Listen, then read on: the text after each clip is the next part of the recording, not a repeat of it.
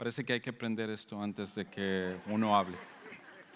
Ahora sí, buenas tardes Sugar Creek, gracias por estar aquí en esta, en esta tarde. Ya les extrañaba ya que no les veía desde el año pasado, así que qué bueno que están aquí a punto de comenzar el año 2020, o más bien ya comenzado el año 2020, pero comenzando con nuestro primer tiempo juntos en esta iglesia. Para los que nos acompañan en vivo en este momento, también muchísimas gracias por acompañarnos y también los que luego están viendo este mensaje a través de alguna de nuestras redes sociales. Muchísimas gracias por acompañarnos en este día.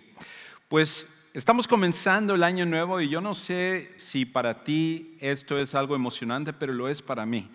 Porque cuando comenzamos el año nuevo es como que tenemos nuevas oportunidades. Es como que hay una oportunidad de poder cambiar aquellas cosas que no hicimos bien en el año anterior y poder hacer cosas que debíamos de haber hecho en el pasado.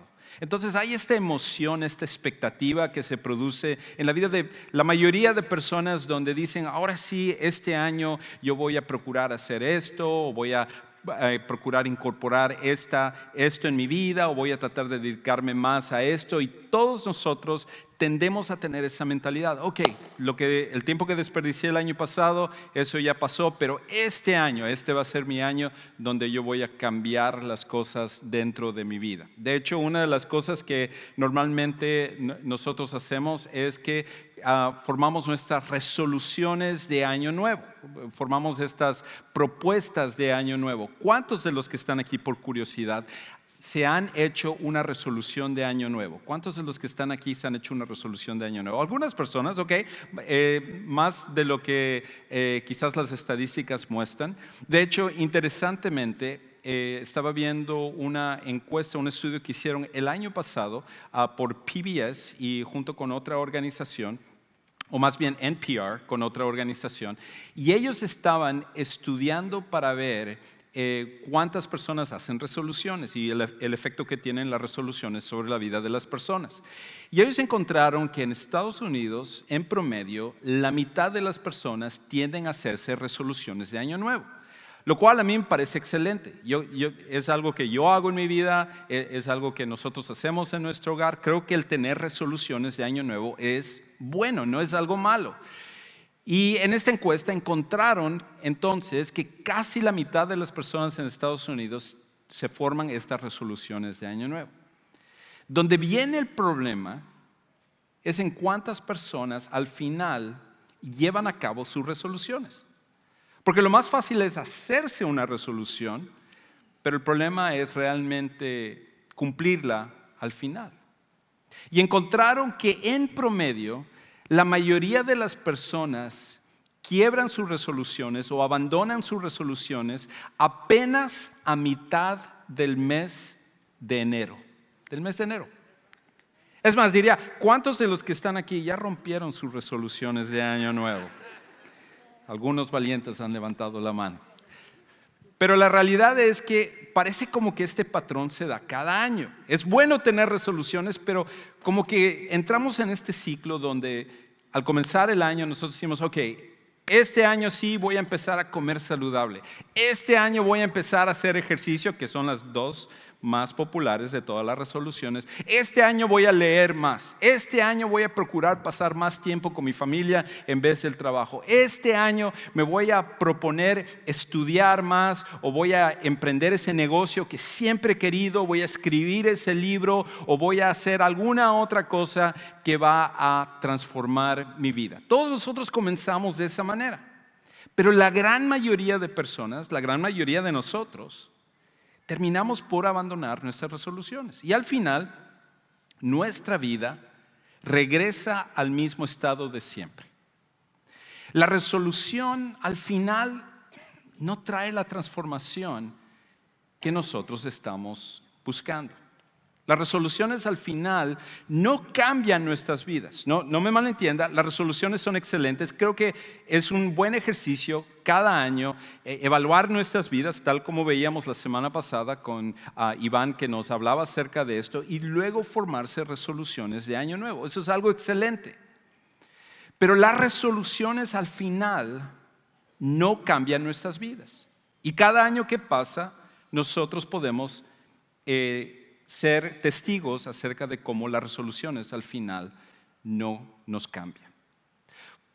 Si las resoluciones no nos cambian, si el comienzo de cada año, una nueva oportunidad, un año fresco, eh, que nosotros queremos empezar a hacer las cosas diferentes, si al final las resoluciones no cambian nuestra vida, ¿cómo entonces, es la pregunta, cómo podemos realmente transformar nuestras vidas? Porque si algo se acerca de ti, es que tú quieres ser una persona diferente. Tú no estás contento con ser la persona que siempre has sido. Cada año que pasa, nosotros nos proponemos ser personas diferentes, ser personas nuevas. Entonces, ¿estamos condenados a simplemente eh, procurar el ciclo o repetir el ciclo de cada año, de regresar a ponernos estas propuestas o resoluciones de año nuevo y luego simplemente quebrarlas al poco tiempo y decir, bueno, ni modos, hasta el próximo año volveré a pensar acerca de esto. O quizás, quizás hay una solución. Quizás hay una solución para las resoluciones. Y la buena noticia es que las hay. al final hay una solución que si nosotros realmente lo tomamos a pecho, lo tomamos en serio, esto es lo que puede cambiar nuestras vidas. Y no es solamente el hacerse resoluciones. ¿Por qué? Tener resoluciones es bueno, pero tenerlas no transforma nuestras vidas. Por eso necesitamos algo más. Algo más profundo, algo que llegue al meollo del asunto, algo que realmente impacte nuestra vida y que cada vez que comience un año nuevo, nosotros podemos decir con toda certeza, wow, este año va a ser mejor que el año anterior. Este año yo voy a hacer las cosas que no hice el año anterior. Cada vez hay un progreso, cada vez hay un crecimiento, cada vez yo voy hacia el frente. Cuando nosotros le ponemos atención a la solución, lo cual no es las resoluciones, entonces podemos nosotros ver realmente una transformación genuina en nuestras vidas. Ahora, la pregunta entonces es, ¿cuál es la solución? ¿Cuál es realmente la solución que va a cambiar nuestras vidas? Pues para ello tendrás que venir la próxima semana, así que vamos a orar y nos quedamos aquí. No, ¿cuál es la solución que tú y yo necesitamos eh, poner en práctica dentro de nuestra vida que va más allá de simplemente poner una resolución. Y la solución tiene que ver con nuestra mentalidad, tiene que ver con nuestra forma de pensar. Porque de nada sirve al final cambiar nuestra conducta si siempre permanecemos con la misma mentalidad. La mente o nuestros pensamientos es lo que más afecta nuestra forma de vivir. De hecho, tú y yo somos un reflejo de nuestra mentalidad. Por eso es que cada año adoptamos resoluciones, pero si no hay un cambio de mentalidad, siempre regresamos a ser las mismas personas. Mientras que nuestra mente no cambie, nuestra vida nunca podrá cambiar. Ahora, esto no es solamente una idea mía, esto es algo que a través del tiempo grandes pensadores lo han reconocido, grandes pensadores se han dado cuenta de que la mentalidad es la parte más importante para que haya un cambio genuino, profundo y real en la vida de una persona. Por ejemplo, uno de estos grandes pensadores fue el último gran emperador de Roma que, que se llamaba Marco Aurelio. Y este hombre que no solo fue un emperador, sino un filósofo estoico, un pensador que él meditó acerca de estas cosas, él dijo esto. La felicidad de tu vida depende de la calidad de tus pensamientos. La felicidad de tu vida depende de la calidad de tus pensamientos. Y no solamente un hombre que vivió en la antigüedad se dio cuenta de esto, Casos más recientes han hablado acerca de esto. Podría poner muchas citas, pero aquí hay un par más.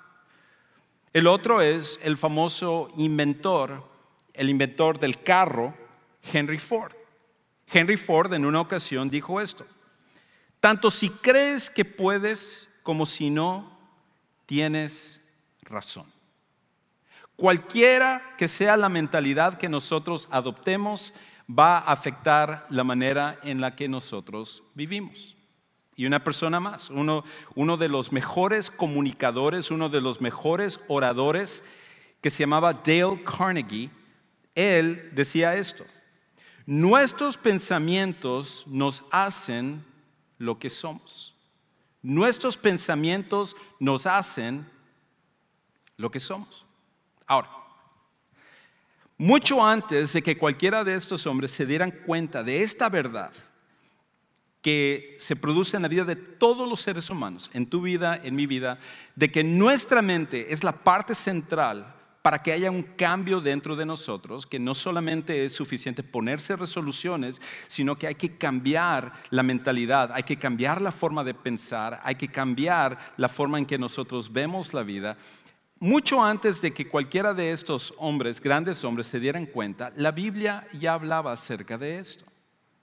De hecho, uno de los hombres más sabios, quizás el hombre más sabio de toda la antigüedad, que se llamaba Salomón, él escribió en Proverbios 23, 7 esto.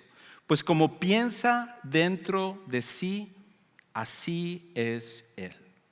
Como piensa dentro de sí, así es Él. En otras palabras, Salomón está diciendo esto.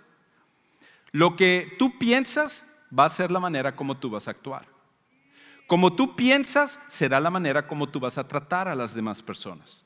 Como tú piensas será la manera como abordarás tu trabajo, tu matrimonio, tus hijos, la familia, inclusive a Dios. Todo al final es un reflejo de nuestra mente. Todo al final es un reflejo de nuestros pensamientos. Nuestra conducta está directamente conectada a nuestra forma de pensar. Por ende, cada vez que comienza el año, cada vez que nosotros terminamos por cansarnos de nuestra forma de ser, el punto donde tiene que venir un verdadero cambio siempre será nuestra mente.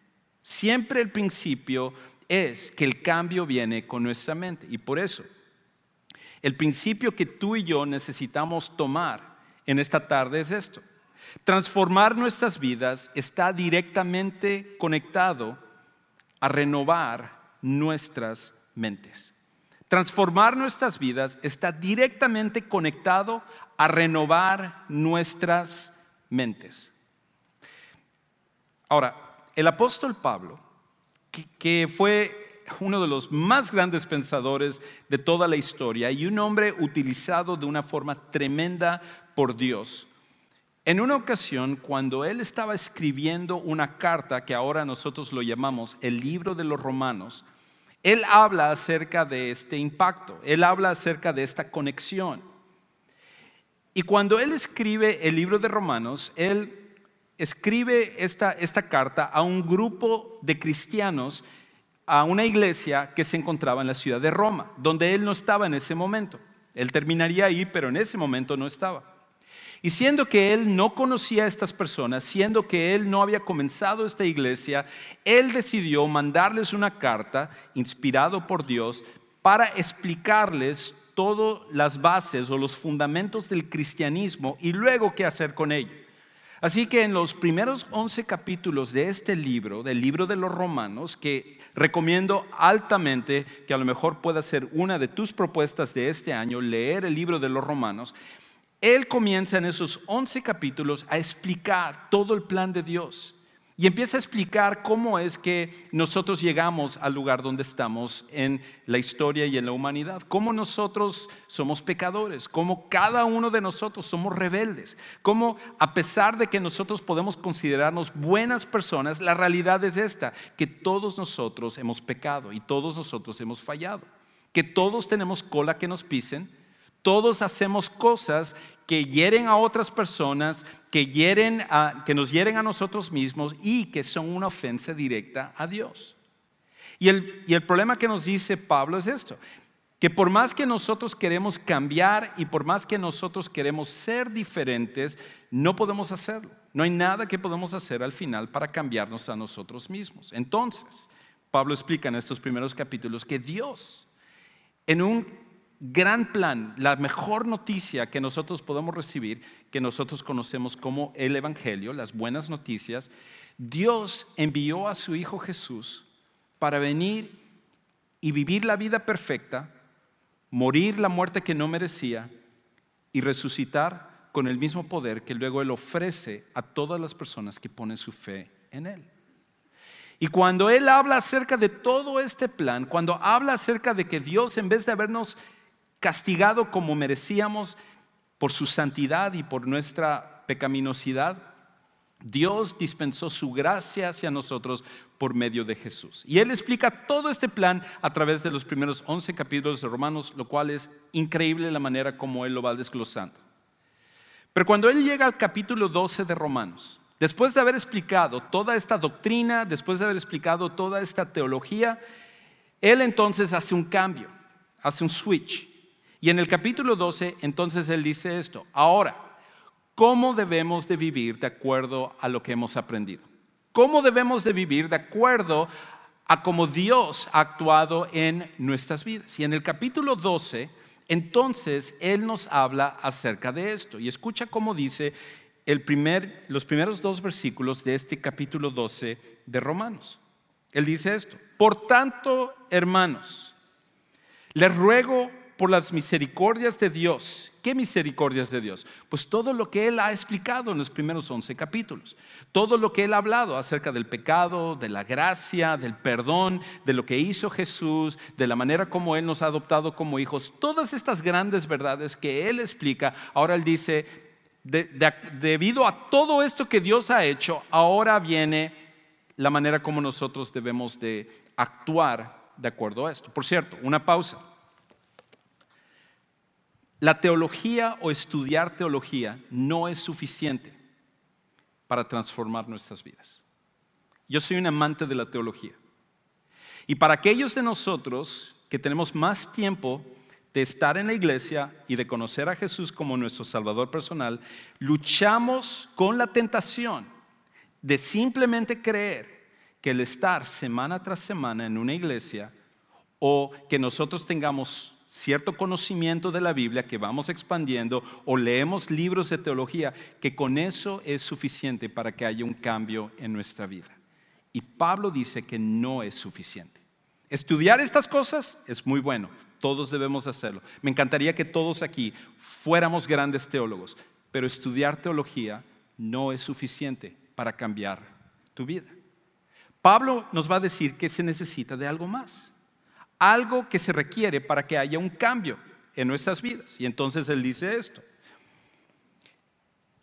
Él dice, les ruego por las misericordias de Dios que presenten sus cuerpos como sacrificio vivo y santo, aceptable o agradable a Dios. En otras palabras, Él dice, en el Antiguo Testamento o antes de que Jesús viniera, Dios había mandado al pueblo de Israel que trajeran animales para ser sacrificados. Pero ahora que ha venido Jesús y ha cumplido con el, el requisito para que ahora seamos hijos de Dios, para que nosotros tengamos perdón de nuestros pecados, ya no traigan animales, ya no traigan sacrificios, no. Ahora nosotros somos el sacrificio. La idea es que nosotros ahora nos presentamos para Dios, para vivir para Él. Y entonces, y ya no es un sacrificio muerto, es un sacrificio vivo nuestro, nuestro cuerpo, nuestra vida. Y él dice, aceptable, agradable a Dios, que es el culto racional de ustedes. Hagan esto con el entendimiento por todo lo que Dios ha hecho. Y entonces aquí es donde viene la clave. La clave que tú y yo necesitamos, que va más allá de las resoluciones. Lo que va a ayudar para que realmente tú y yo experimentemos el cambio. De hecho, de todos los versículos en la Biblia, creo que este es el más claro con respecto a lo que necesitamos para que haya un cambio real en nuestras vidas. Y escucha lo que él dice. Y no se adapten o no se conformen a este mundo, en otras palabras, no dejen que la sociedad, no dejen que Hollywood, no dejen que las series de Netflix, no dejen que los videos en YouTube, no dejen que lo que les dicen en las escuelas, no dejen que lo que les dicen sus amigos, no dejen que lo que ustedes piensan al final les hagan vivir de la manera equivocada. Todas estas influencias les van a llevar por este camino, pero el resto del mundo va a vivir de esta manera, pero ustedes no. Ustedes que conocen a Dios, que conocen a Jesús, no se dejen amoldar para ser como todos los demás. Entonces él dice esto. Si no, transfórmense.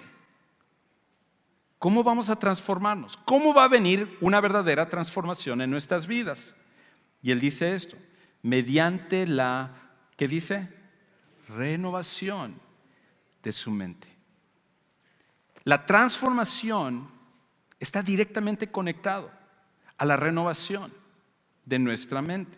Y él dice esto, para que verifiquen cuál es la voluntad de Dios, lo que es bueno y aceptable, agradable y perfecto. La razón por la cual nuestras vidas no cambian es porque nosotros no permitimos que nuestra mente sea cambiada, que nuestra mente sea renovada. Y la palabra que, que Pablo usa en el idioma original que él escribió, en el griego, de transformación significa, o renovación, significa hacer algo de nuevo.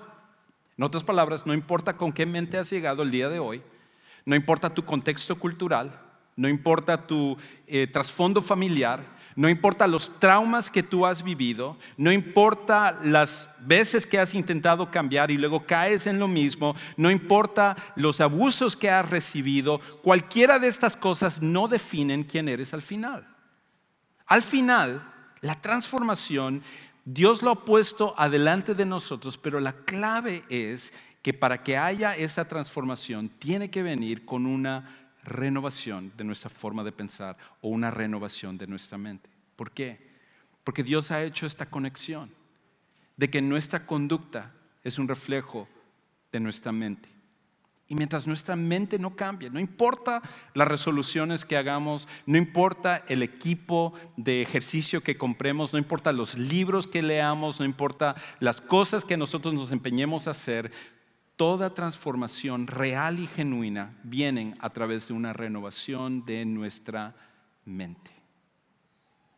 Entonces, la pregunta es ¿cómo?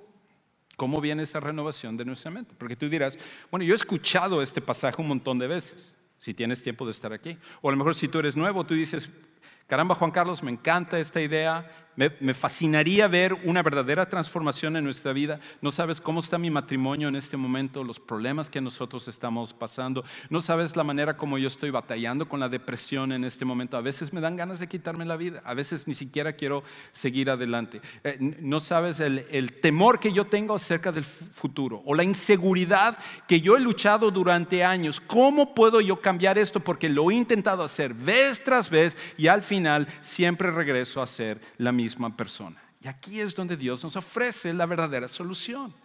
Una solución que es real, que es profunda y que cambiará nuestras vidas para siempre. Y es la renovación de nuestra mente. Pero ¿cómo se lleva a cabo esto en nuestras vidas? Pablo no lo explica aquí, sino que él habla de ello en otra carta que él escribió. Una carta que él escribió a una iglesia diferente que se encontraba en la ciudad de Corinto. Y en la segunda carta que él escribe a esta iglesia en Corinto, en el capítulo 10, versículo 5, nos dice exactamente cómo conectamos estas dos cosas. Cómo la renovación de nuestra mente tiene que verse en la vida práctica. Y escucha entonces lo que él dice. Segunda de Corintios 10, 5 en medio de un pasaje donde él está hablando acerca de sus luchas, de su apostolado, de su misión, él habla acerca de esta verdad. Él dice, destruyendo especulaciones y todo razonamiento altivo, en otras palabras, toda información, todas cosas que, están mal, que se levanta contra el conocimiento de Dios y poniendo todo pensamiento en cautiverio a la obediencia en Cristo. Pablo dice que la, que la manera como hacemos esto en la práctica, la renovación de nuestra mente sucede cuando nosotros controlamos nuestros pensamientos. Porque este es el problema. Si no controlas tus pensamientos, tus pensamientos te controlarán a ti. Si no controlas tus pensamientos, tus pensamientos te controlarán a ti. Es por eso que hace años que tú vives diciendo, bueno, ya la, razón por la cual soy como soy es porque mi padre era así, o mi mamá era así, o en mi familia nosotros somos así, o yo fui criado de esta manera, o esa es la lucha que yo siempre he tenido, o simplemente no puedo controlarme. No, no, no, no. Al final, al final, todos nosotros, para renovar nuestra mente, tiene que ver con controlar nuestros pensamientos, porque una está conectada con la otra. Entonces, si es así, si nosotros necesitamos controlar nuestros pensamientos, otra vez tú dices, ok, pero ¿cómo controlo mis pensamientos? ¿Cómo es realmente que yo lo puedo hacer en la práctica? Y lo primero que necesitamos darnos cuenta acerca de lo que Pablo dice aquí en 2 de Corintios es una verdad que muchas veces nosotros nos, nos perdemos. Y es esto. La transformación de nuestra mente es una decisión. La transformación de nuestra mente es una decisión. En otras palabras, es algo que tú tienes que decidir, nadie puede decidir por ti. A veces, en nuestras vidas, nosotros decimos, Dios, yo quiero cambiar, estoy orando con respecto a esto, estoy ayunando con respecto a esto, estoy yendo a la iglesia, leo libros, hago todas estas cosas, pero mi vida es un desastre. Y la razón de ello es porque al final la transformación, como Dios lo ha diseñado dentro de nosotros, es una decisión. Nosotros tenemos que tomar la decisión de permitir que Dios nos cambie cuando tomamos control de nuestros pensamientos. Y lo que me encanta acerca de la Biblia, como la palabra de Dios, es que lo que hoy en día nosotros descubrimos la Biblia hace años que lo viene diciendo. Por eso cada vez que tú lees la Biblia, la respuesta está allá. A veces nosotros tenemos más deseo de leer los blogs o, artículos o revistas o, cosas o ver un video en YouTube moderno sin darnos cuenta que la Biblia siempre tiene la respuesta a lo que nosotros necesitamos si simplemente lo tomáramos en serio. Y en los últimos años la ciencia ha comprobado que esto de la transformación por medio de la renovación de nuestra forma de pensar es una realidad. De hecho, esto es algo que recientemente, los últimos como 25 a 30 años, en el campo de los eh, neurocientíficos, ellos al estudiar la conexión de la mente con, la conducta de los seres humanos, se han dado cuenta que esto es una realidad. Hay una, doctora que tuve una oportunidad de escuchar en una conferencia hace como cuatro años que me impactó su, ponencia.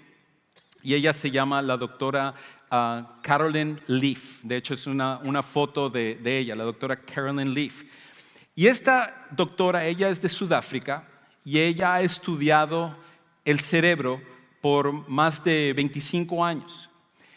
Y en sus estudios, ella habla acerca de cómo, por cierto, ella es cristiana y ella hace la conexión de estos dos pasajes que acabamos de ver y cómo eso afecta nuestra manera de pensar. En otras palabras, la ciencia está apenas comprobando lo que Dios ha dicho. Y la razón de ello es porque la ciencia no está peleada con Dios.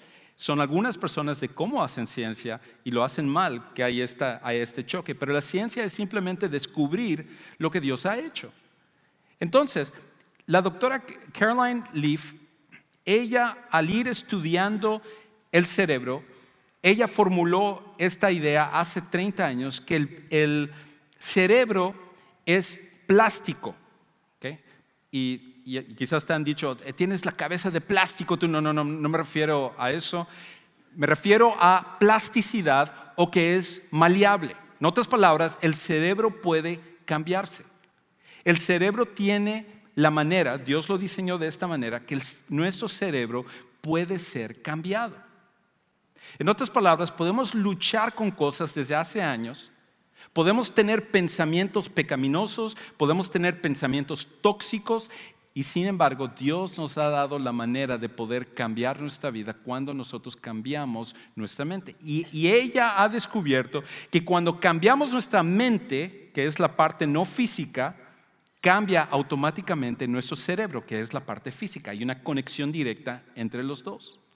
Y ella habla acerca de muchos casos. De hecho, yo te recomiendo que quizás tú hagas un Google search de ella, no en este momento, como algunos lo están haciendo, más adelante, para ver una de sus pláticas donde ella habla acerca de, esto. Y ella habla, por ejemplo, de dos casos específicos. Ella habla de uno de sus casos más severos, que era un adolescente que cuando ella estaba en Sudáfrica, este adolescente tuvo un accidente automovilístico.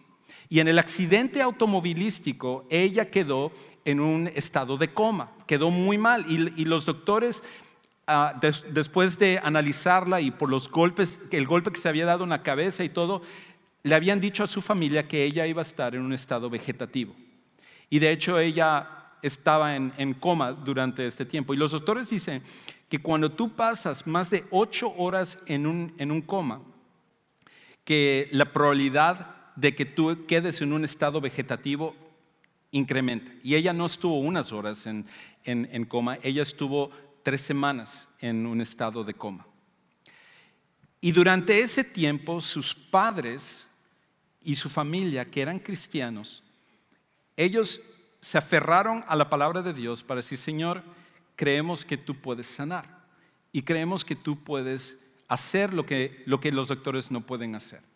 Entonces, cada día ellos, cuando estaban con su hija, leían pasajes de la Biblia, oraban en voz alta, ponían música de adoración, venían otras personas de su iglesia para, para poder hablar acerca de esto y cada vez que venían los doctores, la doctora Caroline Leaf decía, la mayoría de los doctores no eh, estaban eh, con un diagnóstico pesimista acerca del resultado. Y cuando a las tres semanas se finalmente salió de este coma esta niña, en vez de estar en un estado vegetativo, salió alerta. Y una de las cosas que ella dijo es, yo podía escuchar lo que, lo que estaban diciendo. Y cada vez que yo escuchaba que ustedes estaban orando por mí o, leyendo la Biblia o, alabando, esto reforzó mi confianza en Dios de que Dios está en control de esto también. Y, es increíble porque cuando ella sale de este coma, eh, había sido como a mediados del año escolar y nadie creía que ella iba a poder regresar a la escuela y graduarse, mucho menos con su, con su clase, con su generación. Pero no solamente ella logra regresar a la escuela, no solamente se logra graduar, sino que inclusive su coeficiente intelectual había subido hasta el nivel de genio. Y era nada más, nada más, dice la doctora Carolina Leaf, porque ella había, se había amparado en lo que Dios había dicho, de que, de que cuando nosotros cambiamos nuestra forma de pensar, confiando en Dios, Él puede traer una verdadera transformación en nuestras vidas. Ese es un ejemplo. Es un caso increíble. Ella habla acerca de otro caso también.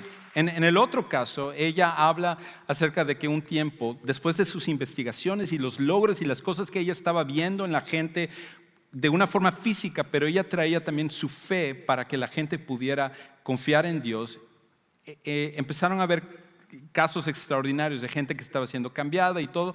Y entonces el gobierno se dio cuenta acerca de esto y le invitaron a que ella fuera a una escuela en una, en una zona muy pobre. Y cuando ella llega a esta, a esta zona muy pobre en Sudáfrica, era la misma zona donde Nelson Mandela ah, había dedicado varios años de su vida posteriormente por la gran necesidad que había. Y ella llega a esta zona pobre donde era, dice ella, entra en un salón y estaba lleno de, de niños Muchos de esos niños ni siquiera tenían un asiento, venían de, una, ah, de un trasfondo de, muchísima pobreza, algunos venían de abuso, algunos habían muerto sus padres porque una epidemia de sida se había desatado durante esa época y varios de ellos se habían quedado sin, sin papás. Dice que algunos de ellos, por ejemplo, habían estado tres, cuatro días sin comer por la pobreza que había. Y cuando ella llegó, ella llegó eh, pensando eh, que o con una expectativa muy baja de que los niños iban a realmente poner atención a lo que estaba diciendo. Y ella empezó a explicar esto de la conexión de la mente con la, conducta. y cómo funciona el cerebro y durante cinco horas ella dio toda su ponencia. Y lo increíble es que todos estos niños, todos estos niños se quedaron fijos durante las cinco horas sin moverse, poniendo atención a lo que la doctora Carolina Leaf estaba explicando. Quizás necesitamos que vengan a nuestras casas para ayudarnos con nuestros hijos cuando están en sus celulares y sus tabletas, pero eso ya es otra cosa. Y entonces, en una ocasión, cuando ella estaba en una de las escuelas, resulta que, ella llegó a, dar su ponencia de siempre y había llegado un muchacho como de 24 años. Y cuando entra este muchacho al salón, todos automáticamente parten lo que era el, grupo para que pudiera pasar este muchacho de 25 años y se sentó en la parte de atrás. Y resulta que este muchacho era un padrote, era un vendedor de drogas, era un criminal.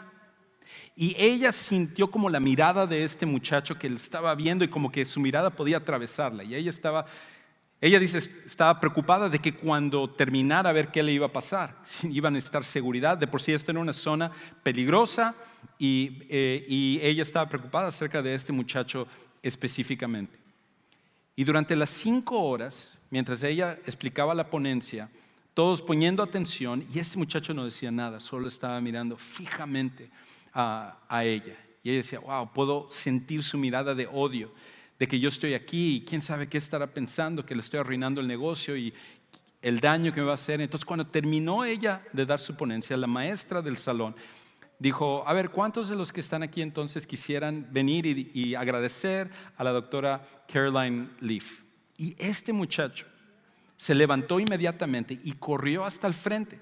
Y cuando llegó hasta el, hasta el frente, tomó el, micrófono que ella estaba usando y, con lágrimas en los ojos dijo, doctora Carolina Leaf, esta es la primera ocasión que sé lo que necesito hacer para que mi vida realmente pueda cambiar. Y de hecho, fue tanto el impacto en este muchacho de 24 años que terminó regresando a la escuela, graduándose, dejando la vida criminal y hubo una transformación increíble dentro de su vida. Dios ha conectado la transformación de nuestra mente con la transformación de nuestra vida. Por eso es tan importante. Por eso es que tú y yo necesitamos poner atención a esto. Y Pablo habla de que esto es una decisión. Los pensamientos tóxicos que tú tengas, al final, no determinan cómo debe de ser tu vida. Hay una, hay una cosa más que quiero observar aquí y luego un punto más y luego voy a dejarles con tres preguntas y termino. Lo siguiente es esto. Podemos notar que lo que Pablo escribió aquí en 2 de Corintios 10:5 es esto. Transformar nuestras mentes requiere controlar nuestros pensamientos. Transformar nuestras mentes requiere de controlar nuestros pensamientos. En otras palabras, ¿cuáles son los pensamientos con los cuales tú luchas? ¿Es la envidia? ¿Es la amargura? Quizás la falta de perdón hacia alguien que te ha hecho daño. ¿Es una atracción hacia la pornografía? ¿Es la duda? ¿La inseguridad? Quizás palabras que alguien te ha dicho y que resuenan en tu mente en cada momento. Cualquiera que sea, ¿cuál es la conducta, los pensamientos tóxicos con los cuales tú luchas en tu mente. Y esta es, es la cosa. Pablo dice, Pablo dice que nosotros podemos controlar estos pensamientos. Nosotros podemos tomar los pensamientos tóxicos independientemente de cuáles son y tomar control de ellos para que haya un verdadero cambio en nuestra en nuestra vida. Y tiene que ver con escoger controlar nuestros pensamientos. Déjenme darles un ejemplo más y trata acerca de un famoso científico, eh, un matemático que se llamaba ah, John Forbes Nash, que vivió hace, hace algunos años. Ah, quizás eh, algunos de ustedes ah, se acordarán de la película que salió en el 2001, eh, en el cual eh, la película se llamaba Una mente brillante. ¿Alguien llegó a ver la película Una mente brillante? Sí, algunos de los que están aquí se, acuerdan brillantemente de, una, mente brillante. Excelente. Ah, y, en, esta película Una mente brillante está basado en la biografía de este hombre, ah, de lo que él, él pasó. Y resulta que John Forbes Nash era un matemático increíble. Y él hizo su doctorado en una de las universidades más prestigiadas de Estados Unidos, que, era la, que es la Universidad de Princeton. De hecho, cuando él llegó a la, eh, a la Universidad de, Princeton, luego eh, que él fue parte de ello, algunos de los científicos que estaban ahí era el, el doctor Alberto Einstein. Eran de, de ese calibre de, de profesores. Y resulta que él escribió esta disertación para su doctorado, que fue tan increíble que 44 años después él ganó el premio Nobel de la Economía. Y él trajo esta teoría ah, del de el balance, eh, este, del punto de balance que de hecho ni entiendo de lo, que, de lo que se trata, pero fue tan brillante que le dieron este premio Nobel de la economía y revolucionó la economía y, tuvo un impacto dentro de ello. Y cuando él, eh, era un, cuando él estaba en la Universidad de Princeton, él conoció a una, a una muchacha ah, que se llamaba Alicia.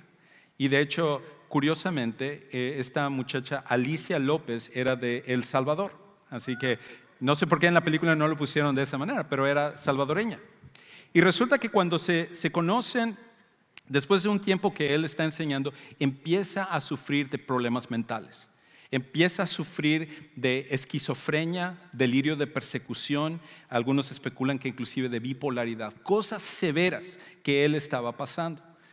Y a medida que iba pasando el tiempo, esto se iba empeorando. Y, llegó al punto en el cual inclusive un tiempo tuvo que dejar de enseñar. Para esto él era parte de, eh, de otra gran universidad que es MIT, Massachusetts Institute of Technology, una de las mejores universidades del mundo, y había tenido que dejar de enseñar por sus problemas mentales. Y cuando él llega a este punto, empiezan a tratarlo con medicamentos y con varias cosas para tratar de hacer que él dejara todo esto de la esquizofrenia, delirio de la persecución, bipolaridad y todos los demás problemas que él estaba pasando. Y a medida que fue pasando el tiempo, él encontró que los medicamentos no le estaban ayudando, que los medicamentos no le estaban sanando. Y entonces llegó al punto, él, y esto, él no es un cristiano, eh, hasta donde sea, él nunca vino a conocer a Jesús como su salvador personal porque ya falleció, pero él, él se dio cuenta que la clave para que hubiera una transformación en su vida es que él tenía que controlar sus pensamientos. De hecho, él decía que lo que le ayudó finalmente a recobrar su cordura fue que cuando él veía cosas, él deliberadamente escogía lo que él creía que era la realidad en vez de aquello que causaba su mente. Y con el tiempo logró regresar tan bien que, que es cuando él ganó el premio Nobel de la Economía. Otra vez, Dios conectó cuando nos diseñó nuestra mente a nuestra conducta. Cuando hay una transformación de nuestra mente, automáticamente va a haber un cambio en nuestra forma de ser. Por eso, mientras que nosotros nos enfoquemos en nuestra conducta nada más, mientras que nosotros nos enfoquemos en conocimiento nada más, nunca va a haber una transformación real y genuina. Todo tiene que ver con transformar nuestra forma de pensar y tiene que ver con controlar nuestros pensamientos. Ahora, tú dirás, Juan Carlos, he intentado eso, pero algo pasa que no me está funcionando. Y una de las cosas que, yo te diría es esto, que controlar nuestros pensamientos depende al final del poder del Espíritu Santo, no de nuestra fuerza de voluntad. Y por esa razón, para aquellos de nosotros que conocemos a Jesús como nuestro Salvador personal, Dios nos ha dado lo más increíble que existe, que es el Espíritu Santo que vive en cada cada persona que conoce a Jesús y que el Espíritu Santo nos da la fortaleza, el poder de hacer aquello que nuestra fuerza de voluntad no alcanza de hacer. La fuerza de voluntad como vimos en estos casos, logran cierto resultado, pero la verdadera transformación de las vidas solamente lo hace el Espíritu Santo en nosotros. Y todos los que conocemos a Jesús tenemos acceso al Espíritu Santo. Por eso, en vez de pedir que Dios te ayude más este año a hacer lo que tú necesitas hacer, es más bien obedecer lo que Él dice, tomar en cuenta lo que, lo que Él dice y poner en aplicación esto. Una de las cosas que recomienda la doctora Caroline Leaf es que ella dice que por 21 días, cuando uno está eh, padeciendo de un pensamiento tóxico, una forma de pensar tóxica, que uno vaya entregándoselo a Dios todos los días, inclusive ella dice un poco de tiempo, unos 7, 8 minutos, 10 minutos, e ir orando y diciendo, Señor, te entrego esto. Y buscar pasajes de la Biblia que tienen que ver con respecto a la mente, al cambio de pensar. Y empezar a tomar eso como una verdad que viene de la palabra de Dios. Y ella dice que si ella al estudiarlo se ha dado cuenta que cuando nosotros hacemos eso durante 21 días, que algo sucede en nuestra mente que tiende a romper con los pensamientos tóxicos. Y ella dice que si lo hacemos más de 31 días, se convierte ya en un hábito dentro de nuestra vida. Por ende, para ayudarnos a poder emprender eso este año y que haya verdaderamente una transformación en nuestras vidas, aquí hay tres preguntas con, lo cual quiero dejarles que quizás sea parte de lo que podemos meditar todos los días en este proceso. Preguntas que nos puedan guiar y es esto. La primera es esta. ¿Qué pensamientos tóxicos necesito desechar? Cada día el preguntarse esto. ¿Qué pensamientos tóxicos necesito desechar? Una segunda es esta. ¿En qué necesito enfocar mis pensamientos? ¿En qué necesito enfocar mis pensamientos? Todos tenemos pensamientos que no están bien, pero ¿en qué necesito enfocar mis pensamientos? Y lo último es, ¿cómo están mis pensamientos ayudándome a obedecer a Dios? Porque al final Pablo dice que todo esto lo ponemos en cautiverio a la obediencia a Cristo. Todo esto lo sujetamos bajo Jesús para poder ser obedientes a lo que Él nos dice. Y esa es la cosa, que si tú y yo hacemos esto, Dios va a ser garantizado una transformación real y genuina en nuestras vidas. Para algunos de los que están aquí, esto comienza con conocer a Jesús como su Salvador personal.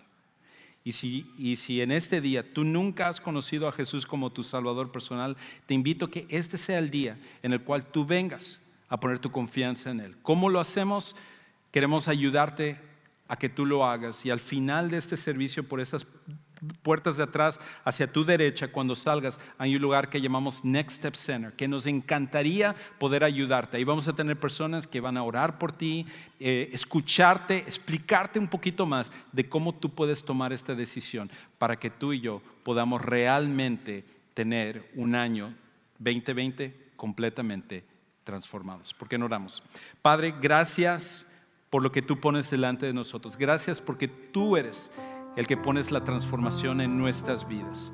Queremos ser transformados por medio de la renovación de nuestros pensamientos, tomar control de lo que pensamos y aquello con lo cual hemos batallado, lo tóxico, lo pecaminoso, lo que está mal, que nosotros podamos someterlo a ti, desecharlo para ser obedientes a lo que tú quieres hacer en nuestras vidas. Gracias por tu gran amor.